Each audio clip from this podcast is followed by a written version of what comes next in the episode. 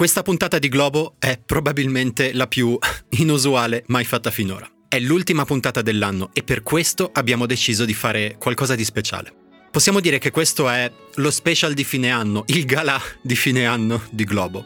Il fatto è che negli scorsi mesi molti e molte di voi hanno scritto a globo.it o perfino su Instagram chiedendo ma com'è andata a finire quella storia? Per esempio, le elezioni in Nigeria, la crisi in Tunisia, la Russia dopo la morte di Prigogine.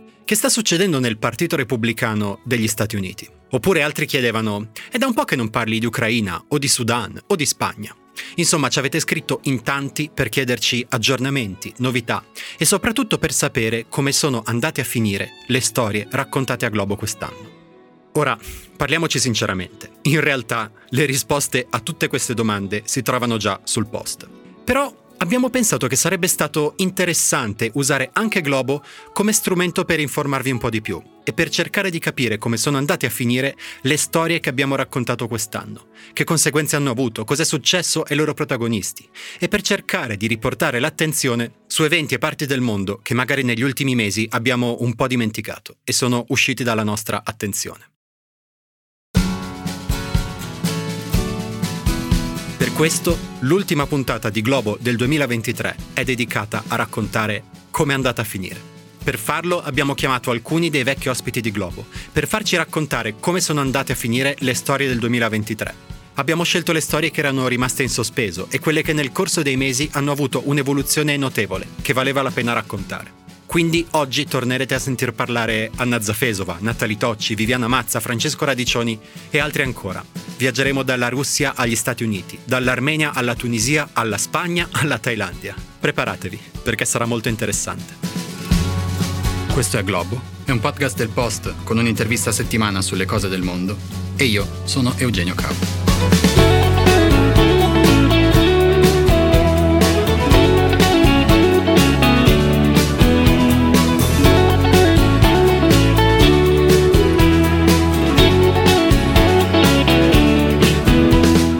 Prima storia è quella in cui probabilmente gli aggiornamenti sono più grossi ed eccezionali. A gennaio avevamo parlato del Nagorno-Karabakh, un territorio che si trova nel Caucaso meridionale e che formalmente appartiene all'Azerbaijan, ma che era abitato in gran parte da persone armene che vorrebbero unirsi all'Armenia. Il Nagorno-Karabakh era uno Stato di fatto indipendente, anche se non era riconosciuto dalla comunità internazionale, e aveva un suo governo, un suo Parlamento e proprie istituzioni. E in questo momento immagino che vi starete chiedendo, ma perché parli al passato? Perché dici che gli armeni abitavano nel Nagorno-Karabakh? Perché dici che il Karabakh era uno Stato? Perché ormai il Nagorno-Karabakh non esiste più, almeno come entità politica. A settembre l'Azerbaijan l'ha invaso militarmente e in pochi giorni l'ha occupato tutto, senza che le forze armene potessero opporre molta resistenza e senza che nessun paese straniero venisse in loro aiuto. Nel giro di pochissimi giorni, oltre 100.000 armeni che vivevano in Karabakh sono stati costretti a lasciare le proprie case. E insomma, si è creato un disastro umanitario. Per questo abbiamo chiesto a Giorgio Comai, ricercatore dell'Osservatorio Balcani-Caucaso con cui avevamo parlato a gennaio, di raccontarci com'è andata a finire, anzi di raccontarci proprio com'è finito il Nagorno-Karabakh. Il Nagorno-Karabakh, come entità abitata e governata da armeni, non esiste più non esiste da quando a settembre di quest'anno l'Azerbaigian ha deciso di usare le armi per porre fine a un conflitto che durava da oltre 30 anni, creando circostanze che non hanno lasciato altra scelta alla popolazione locale se non quella di abbandonare in massa le proprie case. Il risultato è quindi equivalente a pulizia etnica. Praticamente nessuno è rimasto e gli oltre 100.000 armeni che abitavano la regione si trovano ora per la maggior parte in Armenia, senza realistiche prospettive di ritornare alle loro abitazioni. L'Azerbaigian, già vincitore di una guerra nella regione nel 2020, ha scelto quindi di sfruttare la propria superiorità militare e circostanze geopolitiche estremamente favorevoli per imporre il proprio incondizionato controllo sulla regione, sicuro di non dover subire ripercussioni negative né di tipo economico né di tipo politico. Ed infatti così è stato. La Russia, che aveva proprie forze di pace nella regione, è rimasta a guardare, mentre per mesi da parte dell'Azerbaigian si violavano nel modo più diretto gli impegni presi in un cessate il fuoco sottoscritto di proprio pugno da Vladimir Putin stesso. Per il Cremlino, d'altra parte, le priorità in questa fase sono ben altre. Stati Uniti ed Unione Europea, che pur avevano effettivamente cercato di promuovere una soluzione negoziata nel corso dell'anno, non hanno trovato modalità per effettivamente influenzare in modo diretto il corso degli eventi. Quindi fino ad ora la scelta è stata quella di misurare le critiche all'Azerbaigian per non far saltare il percorso negoziale, che comunque lentamente procede. Di negoziati infatti c'è ancora bisogno, prima di tutto per arrivare a un accordo di pace stabile tra Armenia e Azerbaigian, che prevenga un nuovo ritorno alle armi che purtroppo ancora non si può escludere. In questa fase in cui equilibri regionali e confini vengono esplicitamente messi in discussione. Per l'Armenia questa è innegabilmente una fase traumatica. Potrebbe però essere anche un nuovo inizio, considerato come gli eventi di questi mesi abbiano effettivamente stravolto alcune delle dinamiche che per decenni hanno condizionato negativamente le prospettive di sviluppo del paese. Tra queste non solo quelle legate in modo più diretto al conflitto in Nagorno-Karabakh e ai confini chiusi con Azerbaigian e Turchia che ora potrebbero riaprirsi, ma anche l'alleanza stretta e quasi esclusiva che per tanti anni l'Armenia ha avuto con la Russia. A Yerevan, infatti, pare ormai chiaro che la Russia non solo non è l'alleato militare affidabile di cui avrebbe avuto bisogno, ma ancor più che non può essere il partner politico ed economico su cui scommettere per uno sviluppo sostenibile negli anni a venire. Cambiare resta certo molto difficile per Yerevan, a maggior ragione in una fase delicata come questa, dopo una sconfitta militare recente, con 100.000 rifugiati dal Nagorno-Karabakh di cui tener conto, e un vicino come l'Azerbaigian che ancora minaccia l'uso della forza. Si tratta quindi di un punto di partenza molto difficile, ma davvero può essere un nuovo inizio.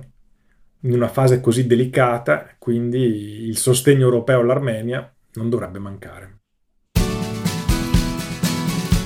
Una puntata di quest'anno da cui ho imparato molto è stata quella che abbiamo dedicato alle elezioni in Nigeria. Era intitolata Le più importanti elezioni di cui non avete mai sentito parlare e l'ospite era Giovanni Carbone, professore di scienza politica all'Università Statale di Milano e responsabile del programma Africa dell'ISPI, l'Istituto per gli Studi di Politica Internazionale.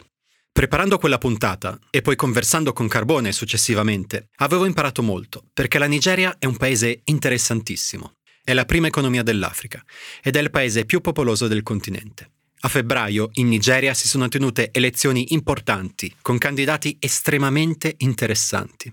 È per questo che abbiamo ricontattato Giovanni Carbone, per chiedergli com'è andata a finire in Nigeria. La Nigeria ha tenuto botta, ha superato l'ostacolo ed è almeno in una certa misura ripartita. Potremmo sintetizzare così l'esito delle elezioni del febbraio 2024. Il nuovo presidente è Bola Tinubu, che è un politico di lungo corso uh, della Nigeria, già governatore dello stato di Lagos arriva alla presidenza dando continuità a, al partito che già governava il paese, l'All Progressives Congress, e sconfiggendo nuovamente il People's Democratic Party, l'altro grande partito. E questo è un primo aspetto del risultato delle elezioni. L'altro grande elemento è stato il fatto che l'outsider che aveva sorpreso tutti nel, nel periodo immediatamente precedente il voto, Peter Obi, che sembrava poter aspirare effettivamente a una vittoria elettorale, non è riuscito a scalzare l'APC dalla presidenza. Ha provato poi anche a fare ricorso contro il risultato delle elezioni per presunti brogli, ma non gli è andata bene. In termini di voti però Tinubu è stato eletto con solo il 37% dei voti espressi, quindi una percentuale molto limitata che comunque dal punto di vista della normativa elettorale nigeriana gli ha permesso l'elezione. Ad indebolirlo ulteriormente potremmo dire anche il fatto che solo il 27% dei nigeriani che avevano diritto a votare hanno effettivamente votato, una percentuale bassissima, sia la percentuale ottenuta da Tinubu sul totale dei voti espressi, sia la percentuale di affluenza alle urne sono dei record verso il basso e quindi questi non, non erano delle buone premesse. Però Tinubu si è mosso subito in maniera interessante, dal punto di vista interno ha avviato una serie di uh, riforme o tentativi di riforme a partire dall'eliminazione dei sussidi per i carburanti molto onerosi per lo Stato nigeriano, eh, la libertà di fluttuare introdotta per la Naira, la valuta nazionale, dopo aver rimosso peraltro il governatore della banca centrale, una serie di altre misure in ambito petrolifero, in ambito di forniture elettriche, e poi importantissimo il fatto di aver provato a rinnovare il settore uh, della sicurezza dell'esercito in Nigeria, licenziando addirittura 150 ufficiali di rango. Anche sul fronte delle relazioni regionali uh, si è mosso in maniera molto interessante perché si è posto alla guida dei paesi dell'Africa occidentale nel reagire in maniera decisa ai uh, golpe militari che hanno segnato alcuni paesi della regione. In particolare ha proposto un intervento militare immediatamente dopo l'ultimo dei golpe nel Sahel, quello in Niger, poi l'iniziativa è stata sospesa, quantomeno forse anche naufragata, alla luce delle opposizioni sia interne alla Nigeria che all'interno della, della, regione, però sicuramente ha espresso un tentativo di leadership e di reazione rispetto alla presa di potere da parte dei militari interessante. Um, si sta dimostrando quindi in questi primi mesi Bola Tinubu l'opposto del leader precedente, il presidente Muhammadu Buhari che aveva governato il paese du- dal 2015 al 2023. Uh, tanto il primo era um, estraneo alla corruzione quanto, o almeno considerato tale, tanto Tinubu uh, non è mh, mm, estraneo ad accuse di corruzione e questo è l'aspetto negativo, ma sul fronte invece ben più positivo, tanto Buhari era indeciso uh, e la latitava un po' al momento della decisione, tanto viceversa Tinubu si sta dimostrando un decisionista. La Nigeria resta un paese estremamente complesso e complicato da governare a dir poco e la lista di cose da fare è ancora lunga. Però sicuramente un qualche tipo di cambiamento sembra mm, lo si stia vedendo in questo primo scorcio di mandato presidenziale. Natalie Tocci è la direttrice dello IAI, l'Istituto Affari Internazionali, che è uno dei più prestigiosi centri studi italiani. E con lei questa primavera abbiamo fatto una puntata live per parlare di Ucraina e di Europa. Al tempo ci trovavamo ancora in una situazione piuttosto speranzosa per la resistenza ucraina. Stavano arrivando le armi dall'Occidente e anche gli aiuti militari. L'esercito ucraino si preparava a mettere in atto una grossa controffensiva e insomma le cose per l'Ucraina sembravano andare nella direzione giusta. Abbiamo chiesto di nuovo a Natalie Tocci di aggiornarci sulla situazione, perché adesso, invece, le cose stanno andando molto, molto diversamente. Quando si parla della guerra in Ucraina spesso si parla eh, di uno stallo. Eh, in realtà le cose sono molto più critiche di così e sappiamo che la controffensiva ucraina è stata essenzialmente un fallimento nella misura in cui si era posta come obiettivo la liberazione di gran parte, se non addirittura tutti i territori occupati. E come sappiamo sì, c'è stata la liberazione di qualche territorio a sud, sicuramente eh, è stato ottenuto diciamo anche un successo abbastanza significativo nel Mar Nero, considerando ancor più che l'Ucraina sostanzialmente non aveva una forza marittima. Detto questo, insomma, la liberazione del territorio non c'è stata. C'è chi dice sostanzialmente gli Stati Uniti che perché gli ucraini non hanno seguito i consigli dati da Washington e che anziché concentrare le forze a sud le hanno un po' sparpagliate su tutta la linea di contatto, gli ucraini ribattono dicendo che il motivo per cui non sono riusciti a sfondare le eh, linee del nemico è dovuto al fatto che sostanzialmente agli ucraini non è stato dato quello che gli ucraini avevano chiesto da un punto di vista appunto di armamenti. Insomma, fatto sta in un modo o nell'altro è evidente che la controffensiva non ha avuto gli esiti sperati.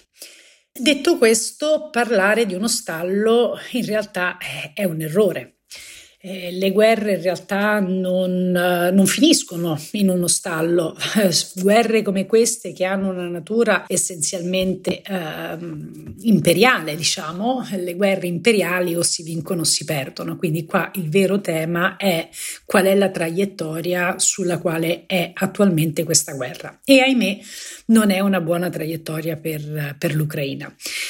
Perché qual è un po' il, il nodo di fondo?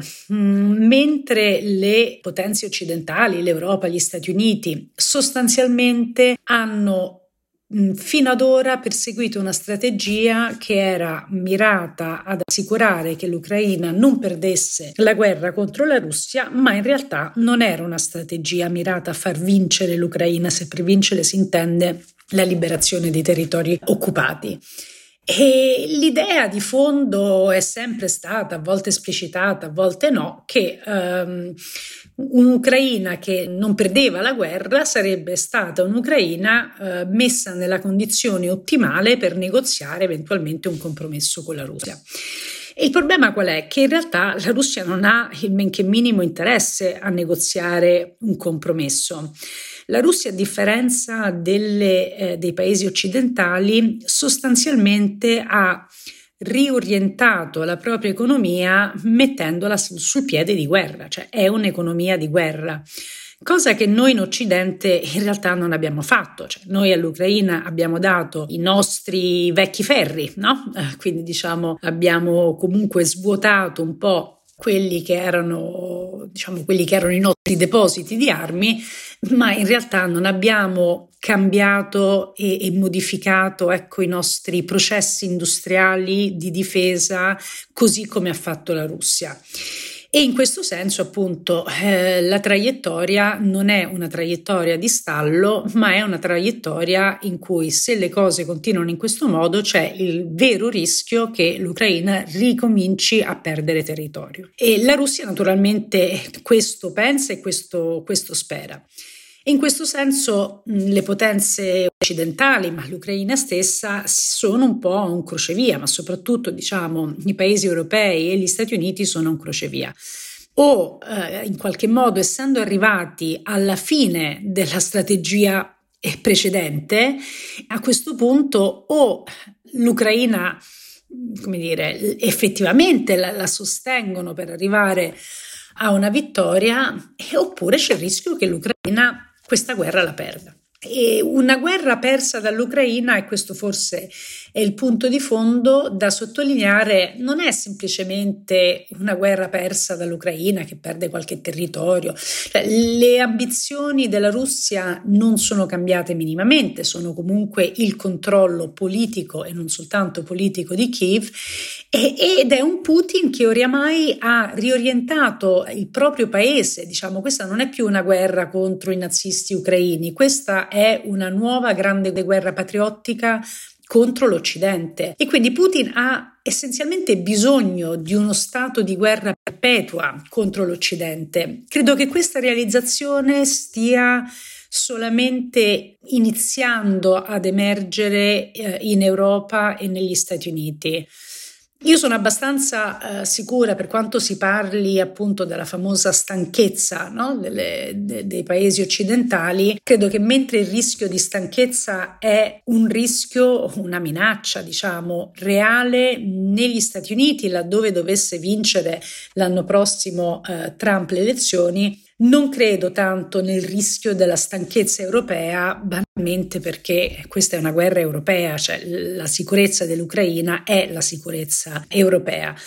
Detto questo, se ci dovesse essere, diciamo, uh, un cambio di passo negli Stati Uniti, se un ritorno di Donald Trump dovesse vedere Washington abbandonare un po' l'Ucraina alle proprie sorti, non è affatto chiaro che un'Europa che continuerà a sostenere l'Ucraina, ma che stenta o magari ritarda questo cambio di passo, diciamo, nel tipo di sostegno di cui l'Ucraina ha bisogno, se questo sia poi sufficiente effettivamente per far sì che eh, l'Ucraina questa vi- guerra la, la, la vince.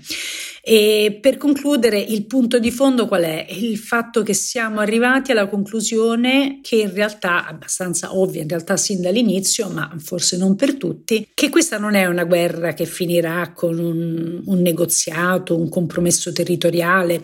Laddove questo dovesse accadere sarà comunque solamente una pausa temporanea. E ripeto perché Putin ha bisogno di questo stato permanente di guerra contro l'Occidente e bisogna vedere vedere se noi effettivamente ci svegliamo dal nostro torpore e ci rendiamo conto che, volenti o nolenti, il nostro continente è in guerra.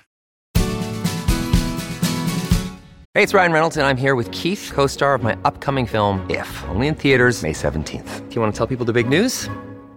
All right, I'll do it. Sign up now and you'll get unlimited for $15 a month in six months of Paramount Plus Essential Plan on us. Mintmobile.com slash switch. Upfront payment of $45 equivalent to $15 per month. Unlimited over 40 gigabytes per month. Face lower speeds. Videos at 480p. Active Mint customers by 531.24 get six months of Paramount Plus Essential Plan. Auto renews after six months. Offer ends May 31st, 2024. Separate Paramount Plus registration required. Terms and conditions apply if rated PG. Continuiamo a parlare dei rapporti dell'Europa con altri grandi paesi, perché adesso passiamo alla Cina. Forse lo ricordate, A un certo punto quest'anno era sembrato che la Cina avrebbe avuto un ruolo fondamentale di diplomazia e mediazione in molte grandi questioni internazionali, a partire proprio dalla guerra in Ucraina. A un certo punto si era detto perfino che se qualcuno poteva fare da mediatore credibile nella guerra in Ucraina, quel qualcuno era proprio la Cina. Alla fine non è andata così, anzi, la Cina decisamente non ha fatto da mediatrice in Ucraina e anche il suo rilievo diplomatico in Europa ha subito vari ostacoli. Uno di questi riguarda l'Italia, che ha deciso di uscire dalla nuova Via della Seta, il grande progetto infrastrutturale e commerciale del presidente Xi Jinping. Al tempo ne parlammo con Francesca Ghiretti, che è analyst al Mercator Institute for China Studies, MERIX, il più importante centro studi europeo che si occupa di Cina. L'abbiamo risentita per chiederle che cosa sta succedendo oggi fra la Cina e l'Europa.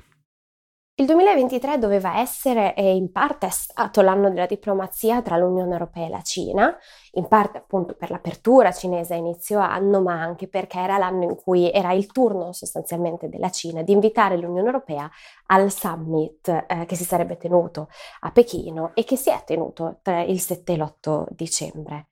In realtà già verso la fine del 2022 avevamo visto un ritorno della diplomazia di persona, per così dire, prima con gli incontri a lato del summit del G20, tra cui quello con la Premier Meloni, e poi eh, il presidente eh, del Consiglio dell'Unione Europea, Charles Michel, era andato lui stesso a Pechino alla fine del 2022.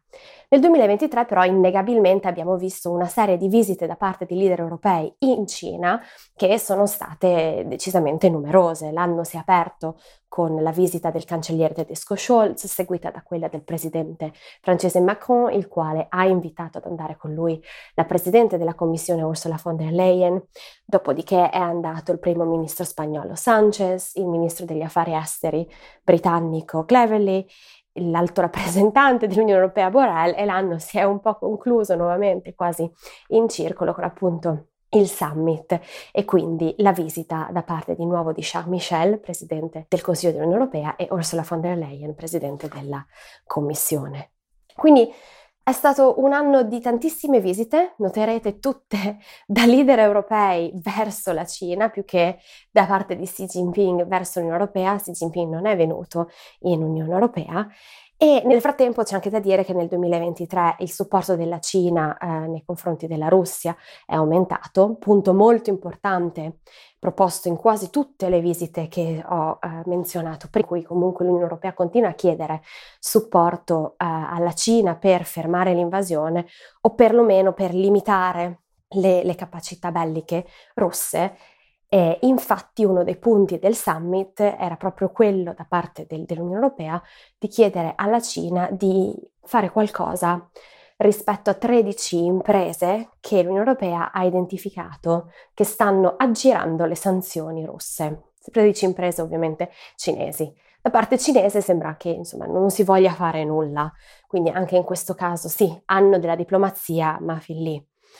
E infine ovviamente c'è, c'è stata eh, l'uscita dell'Italia dalla via della seta, che si potrebbe considerare di nuovo un altro episodio di eh, danno o perlomeno di malfunzionamento del, della, della diplomazia tra i due paesi, però in realtà se da un lato l'Italia esce dalla via della seta, dall'altro promette, si impegna ad approfondire il partenariato strategico tra i due paesi, quindi in realtà dal punto di vista diplomatico probabilmente eh, questa uscita non è stata così dannosa eh, come si sarebbe potuto pensare.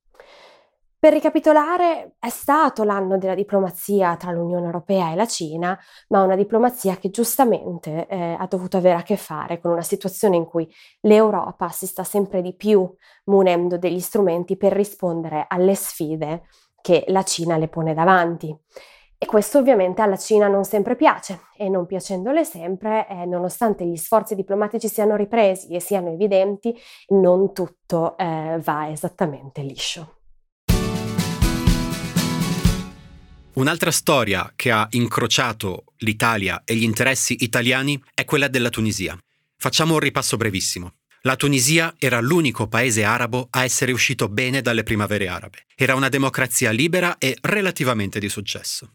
Poi, nel 2019, viene eletto presidente Kais Sayed, un nazionalista che trasforma la Tunisia in un paese sempre più autoritario e intollerante. Questo succedeva proprio mentre la Tunisia diventava un paese importantissimo per l'Italia e per l'Unione Europea, perché quest'anno è stato il paese da cui sono partiti più migranti diretti verso le coste italiane. In questo modo il dittatore Kais Sayed è diventato fondamentale per l'Italia, che lo ha corteggiato in tutti i modi. Avevamo parlato della democrazia tunisina, del suo declino e del ruolo di Sayed in una puntata con Alissa Pavia, Associate Director per il programma Nord Africa al centro studi americano Atlantic Council. Allora, la situazione in Tunisia è andata deteriorandosi sia da un punto di vista politico che da un punto di vista economico. Da un punto di vista politico, il presidente tunisino Kais Sayed ha continuato sulla scia della, del consolidamento dei poteri nelle sue mani, che aveva iniziato nel luglio 2021, incarcerando sempre più oppositori politici. Nel frattempo l'economia continua a peggiorare e quindi lui utilizza come tattica quella dell'incolpare diciamo, le minoranze nel paese dei problemi economici del paese e, e incolpa soprattutto i migranti subsahariani. Quindi cominciano una serie di retate nei confronti dei migranti retate che poi vedranno appunto l'espulsione di eh, 1200 migranti subsahariani a luglio del 2023 verso l'Algeria e la Libia. Questi 1200 migranti vengono lasciati in condizioni estreme nel deserto per 3-4 settimane di loro si saprà poco, si saprà che moriranno una decina di persone, ma purtroppo niente di più. Eh, una parte di loro rientrerà in Tunisia, mentre gli altri verranno poi eh, riallocati in centri di detenzione in Libia e in Algeria. Nel frattempo le partenze dalla Tunisia verso l'Italia aumentano notevolmente sempre nel luglio 2023 e quindi la, la, Premier Giorgia Meloni si reca ben due volte a Tunisi per incontrare il presidente tunisino Kais Sayed e una delle volte è accompagnata da, dalla presidente della Commissione europea eh, Ursula von der Leyen insieme anche poi al, all'ex premier olandese Mark Rutte. Insieme firmano un accordo con il presidente tunisino Kais Sayed che eh, vedrà lo sborsamento di 150 milioni di euro per rafforzare l'economia tunisina, ma molti di questi finanziamenti sono da allocare alla Guardia Costiera tunisina.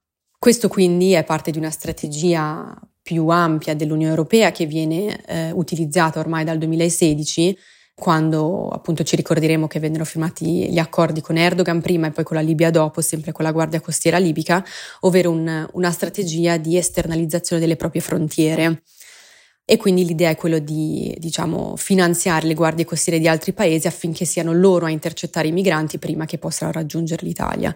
E firmando questo accordo in più diciamo che eh, il presidente tunisino Kais Saied riceve la benedizione dei paesi europei anche su insomma una benedizione tacita verso quello che lui sta facendo nel, nel paese perché si rende conto che comunque è in una posizione di forza e che i paesi europei più, hanno più a cuore diciamo eh, il problema della migrazione piuttosto che eh, quella di eh, criticare il suo semi-autoritarismo nel, nel, paese. In questo momento la, la, situazione economica è sempre disastrosa, non, non, non è chiaro bene quanta valuta estera hanno, quante riserve abbia la Tunisia per poter pagare i propri debiti internazionali, non c'è un accordo con il Fondo Monetario Internazionale e quindi non si sa bene esattamente eh, quale sarà la situazione del paese nel 2024. Allora, devo ammettere che quest'anno mi sono appassionato a varie elezioni in giro per il mondo, per molte ragioni. Alcune di queste avevano candidati molto interessanti, altre erano particolarmente combattute, altre ancora avevano una posta in gioco molto alta. Per questo i prossimi due segmenti saranno dedicati a elezioni notevoli. Cominciamo con le elezioni in Spagna. Con Thomas Gualtieri, corrispondente di Bloomberg da Madrid, ad aprile avevamo fatto una puntata intitolata Il governo più di sinistra d'Europa, cioè quello spagnolo guidato dal primo ministro socialista Pedro Sánchez. Ecco, poco dopo la puntata, quel governo, il governo più di sinistra d'Europa, è caduto. Ci sono state le elezioni. Sanchez non le ha vinte, eppure è riuscito, nonostante tutto, a ritornare al governo, facendo però grosse concessioni, forse troppe. Abbiamo chiesto cos'è successo, di nuovo, a Thomas Gualtieri. Dopo l'ampia vittoria alle elezioni regionali di maggio 2023 del Partito Popolare, il principale partito eh, conservatore spagnolo, il premier socialista Pedro Sánchez ha deciso a sorpresa di convocare delle elezioni anticipate che si sono svolte due mesi eh, più tardi e che hanno visto ancora una volta la vittoria del Partito Popolare di Alberto Núñez Feijóo. Stata però una vittoria non sufficiente per arrivare al governo, infatti i voti del Partito Popolare insieme a quelli di Vox, il partito di estrema destra ai cui comizi in più di un'occasione ha partecipato anche la Premier Giorgia Meloni, si sono tradotti in 169 seggi nel congresso della Camera Bassa spagnola, che però di seggi ne ha 350 e quindi non sufficienti per poter ottenere la fiducia della Camera. Quindi dopo un tentativo fallito da parte di Feijo eh, effettivamente per essere eletto, ci ha provato riuscendoci Sanchez, a cui il re ha conferito l'incarico di provare a formare una maggioranza come leader della seconda forza più votata. Quindi Sanchez è riuscito ad essere confermato come primo ministro effettivamente dopo aver perso le elezioni e si è presentato in coalizione con, con Sumar, una piattaforma alla sinistra dei, dei suoi socialisti, e per poter ottenere nuovamente la fiducia si è dovuto appoggiare su una maggioranza ancora più eterogenea e ehm, frammentata di quella che l'aveva appoggiato in, eh, nella precedente legislatura.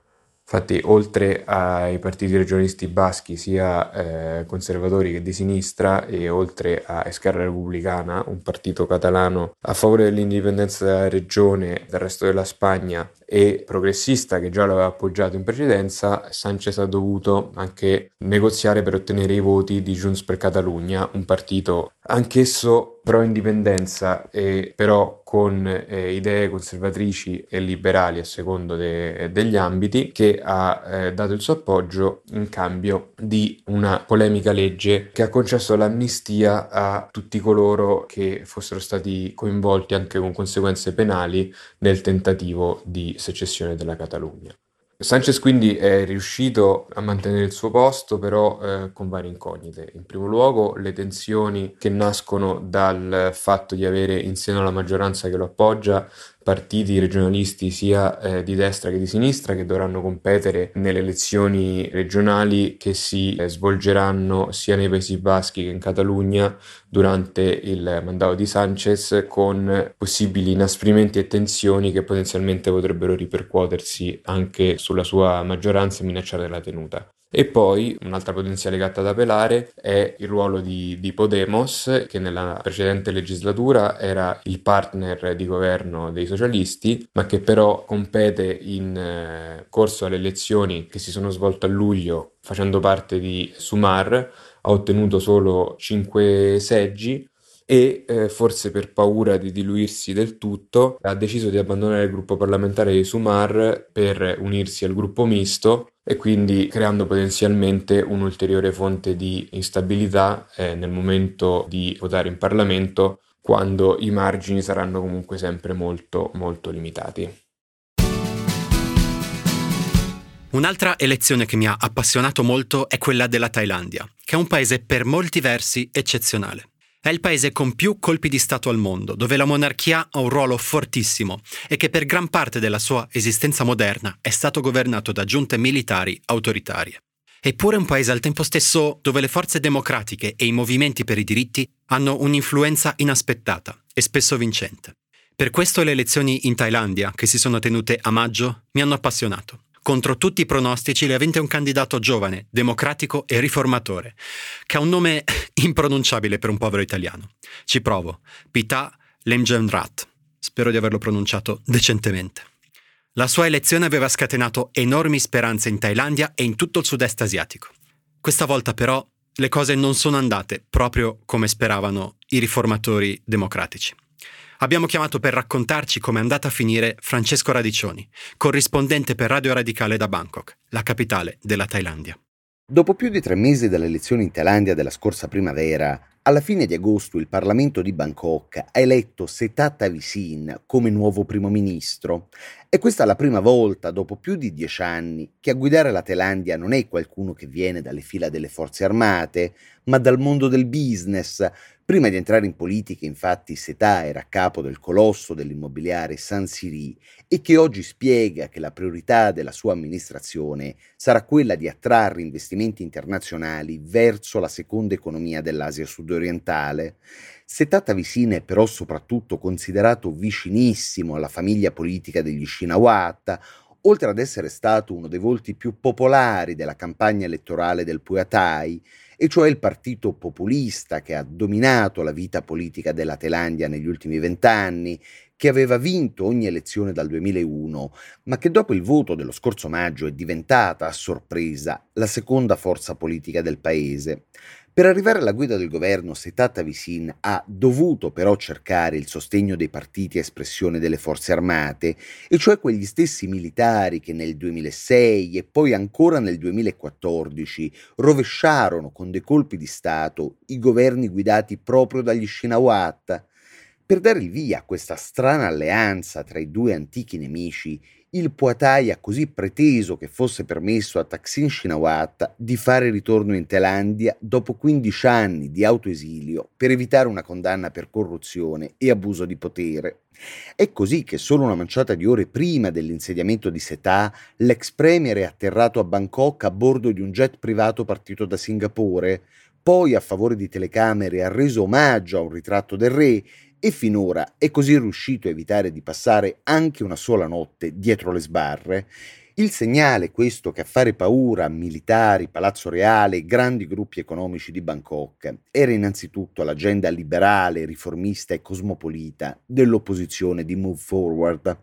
Non solo i bizantinismi della Thailandia sono riusciti a bloccare l'elezione a premier del leader del partito più votato del paese, ma all'inizio del 2024 Pitalin Rat rischia anche di perdere il suo seggio parlamentare per una presunta violazione delle regole sulle candidature.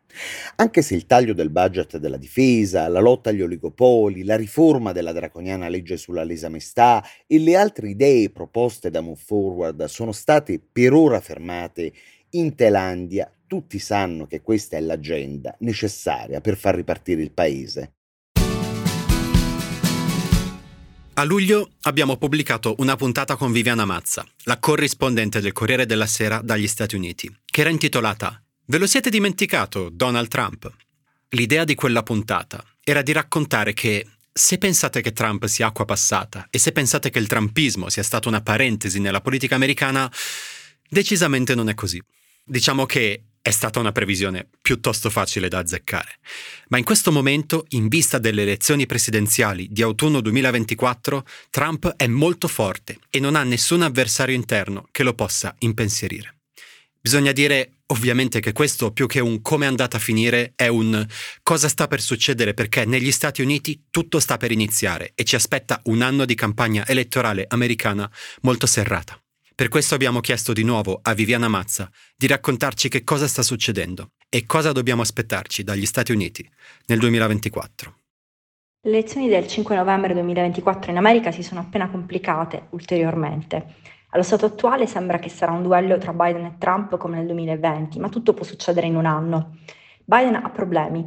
Per l'età, a 81 anni è il più vecchio presidente di sempre, per l'economia, soprattutto i costi e l'inflazione, per la politica pro-Israele, che non piace a metà dell'elettorato, soprattutto ai giovani e a sacche importanti di elettori arabi americani negli stati cruciali, e rischia di perdere appoggio a sinistra se fa un accordo con i repubblicani al congresso su misure più dure per l'immigrazione in cambio degli aiuti all'Ucraina.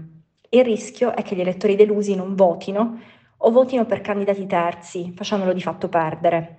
Certo, ha dalla sua temi come l'aborto e cercherà di usare la paura di Trump a suo vantaggio. Intanto però incombe su di lui un possibile impeachment legato agli affari di suo figlio Hunter, su cui i repubblicani stanno indagando ufficialmente anche senza avere alcuna prova e che verrebbe bloccato dal Senato, ma sembra più che altro una vendetta politica per l'impeachment di Trump. C'è chi continua a chiedere, ma non possono candidare Gavin Newsom, il popolare governatore della Florida o qualcun altro? Non lo faranno, a meno che Biden non si faccia da parte ma se lo fanno anche Kamala Harris, la prima donna vicepresidente degli Stati Uniti, una volta vista come erede di Biden e ora considerata una delusione, dovrebbe candidarsi e primarie democratiche in questo momento sarebbero estremamente divisive è un vantaggio per Trump. Trump è il super favorito a vincere le primarie repubblicane che iniziano il 15 gennaio in Iowa, quando vedremo per la prima volta se hanno ragione i sondaggi. I sondaggi dicono che ha distanziato nettamente i rivali Ron DeSantis, governatore della Florida, una volta visto come promettente, e Nikki Haley, la sua ex ambasciatrice all'ONU. Invece, nel secondo stato a votare nelle primarie, il New Hampshire, a fine gennaio, Trump è in testa con il 44%, ma Haley ha riunito sotto di sé gran parte del voto non trampiano, il 29%, emergendo come alternativa. Vedremo cosa succederà, ma se Trump vince la nomination, potrà vincere le elezioni? Forse se fosse condannato in uno dei quattro processi penali, anche se lo zoccolo duro di seguaci resterà con lui, l'America non lo eleggerebbe, ma non sappiamo nemmeno se questi processi alla fine inizieranno prima del voto. I processi riguardano l'insurrezione del 6 gennaio al Congresso, le interferenze elettorali in Georgia, il fatto di aver tenuto documenti top secret nella sua residenza dopo la presidenza, la violazione delle leggi elettorali in relazione al pagamento di una pornostar. Nel frattempo in Colorado è successa una cosa potenzialmente importante. La Corte Suprema dello Stato ha dichiarato che Trump non può correre nelle primarie in Colorado perché ha incitato la rivolta del 6 gennaio e ciò violerebbe la sezione 3 del 14 emendamento della Costituzione, che vieta di occupare cariche pubbliche ai funzionari che hanno giurato di onorare la Costituzione, ma poi hanno appoggiato una insurrezione o ribellione. Trump però ha detto che farà appello alla Corte Suprema e questo diventa un ennesimo caso in cui la Corte Suprema dovrà decidere se Trump può essere processato, se il suo nome può apparire nella scheda elettorale e dunque diventa un fattore determinante nelle prossime elezioni. Questo è l'ultimo segmento e lo usiamo per parlare di Russia. Quello che è successo in Russia nell'ultimo anno ha dell'incredibile. E la storia più incredibile di tutte è ovviamente la rivolta armata del gruppo Wagner e la sua marcia su Mosca. Ve la ricorderete. Il 24 giugno il gruppo di mercenari russi Wagner, comandato da Yevgeny Prigozhin, occupa all'alba Rostov sul Don, una grossa città nel sud della Russia, e inizia a marciare verso Mosca apparentemente con l'intento di attaccare direttamente il governo di Vladimir Putin. Come sapete, anche perché abbiamo dedicato alla questione ben due puntate di Globo, la rivolta del gruppo Wagner è fallita in un giorno soltanto, ma le sue conseguenze sono state molto vaste. Non soltanto per Yevgeny Prigozhin, che due mesi dopo è morto in un incidente aereo che, come dire, potremmo definire sospetto, ma anche la Russia e il potere di Putin sono cambiati negli ultimi mesi. Abbiamo chiesto come è andata a finire ad Anna Zafesova, giornalista esperta di mondo ex sovietico. Il golpe di Evgeny Prigozhin si è concluso, come sappiamo, con un fallimento totale, nel senso che eh, il gruppo Wagner, almeno come entità diciamo, militar politica, è eh, stato smantellato e lo, il suo inventore, eh, due mesi dopo il golpe, è morto nell'esplosione del suo aereo nei cieli della Russia e Vladimir Putin non si è limitato a eliminarlo, ma ha anche consegnato alla, uh, se non alla memoria, almeno alla cronaca, la confessione che questo incidente aereo sarebbe stato dovuto a una rissa avvenuta a bordo tra Prigozhin, i suoi eh, comandanti e le sue guardie del corpo, quindi infamia anche nella morte per uh, un uomo che per uh, qualche settimana era stato considerato quasi un'alternativa allo stesso presidente russo. Che cosa ci lascia questo, mh, mhmm, questa rivolta, questo golpe eh, fallito? Sicuramente una Russia molto diversa perché è una Russia dove eh, è stato mostrato a tutti che tipo di fine può fare qualcuno che si ribella, ma anche una Russia sulla quale non ci sono più molte illusioni. Già la dinamica stessa di questa rivolta armata del capo della della Wagner ha mostrato che la Russia non aveva più delle dinamiche politiche, era una dittatura militare e dei servizi segreti dove l'unica uh, lotta che poteva esserci non era quella tra il potere e l'opposizione o diversi gruppi politici, ma tra clan all'interno della dittatura Infatti il, abbiamo visto come il modello Prigozhin è sopravvissuto a lui, come tuttora vengono mandati al fronte ucraino mh, i detenuti delle carceri russe e come eh, Vladimir Putin continua ad affidarsi a eh, eh, compagnie di contractor, anche se stavolta sotto controllo più statale. Quindi diciamo che il modello della rivolta appare eliminato e vediamo come curiosamente già il fatto che tanti personaggi che si presentavano anche come oppositori liberali, tanti esponenti dell'intelligenza russa, a cominciare per esempio dall'ex oligarca Mikhail Khodorkovsky, avevano scommesso su Prigozhin, avevano esortato a, i loro seguaci ad aiutarlo. Già questa è una dimostrazione di quanto la speranza di un cambiamento di regime, di un cambiamento al vertice del Cremlino in una maniera pacifica, in una maniera civile e con dei protagonisti più o meno civili fosse, eh, fosse stata scarsa oppure nulla. A questo punto, oh, non essendoci probabilmente un altro Prigozhin in circolazione, vediamo come tantissimi russi, soprattutto oppositori, ma non soltanto, cominciano a invocare la divina provvidenza, quindi in qualche modo questo golpe maldestro, senza un chiaro obiettivo politico, che tutto sommato nasceva molto più come una resa dei conti interna al regime che come un tentativo di cambiare qualcosa, vediamo come questo golpe ha eh, mostrato da un lato la fragilità assoluta del potere russo per diverse ore, nessuno del possente apparato repressivo eh, putiniano si è mosso per eh, cercare appunto di contrastare questa avanzata eh, dei Wagner verso Mosca e nello stesso tempo ha mostrato come in realtà in Russia in questo momento non esista o almeno non sia visibile una forza organizzata d'opposizione, non d'opposizione liberale, nazionalista, eh, pacifica o armata in grado di presentare un'alternativa in qualche modo credibile. Ok, siamo arrivati alla fine dello special di fine anno di Globo. Ovviamente abbiamo potuto raccogliere soltanto una piccola parte delle storie che abbiamo raccontato quest'anno, ma nel 2024 ne racconteremo ancora, sperando di fare ancora meglio e di aiutarvi a informarvi un po' di più e a scoprire nuove cose del mondo. Ovviamente se ascoltando questo special vi siete accorti che vi eravate persi delle puntate interessanti di Globo, il mio consiglio è di andarvele comunque ad ascoltare. Anche se non sono più aggiornate, rimangono i ragionamenti, le spiegazioni, le idee. E insomma, buon anno. Ci sentiamo molto presto l'anno prossimo. E soprattutto, grazie.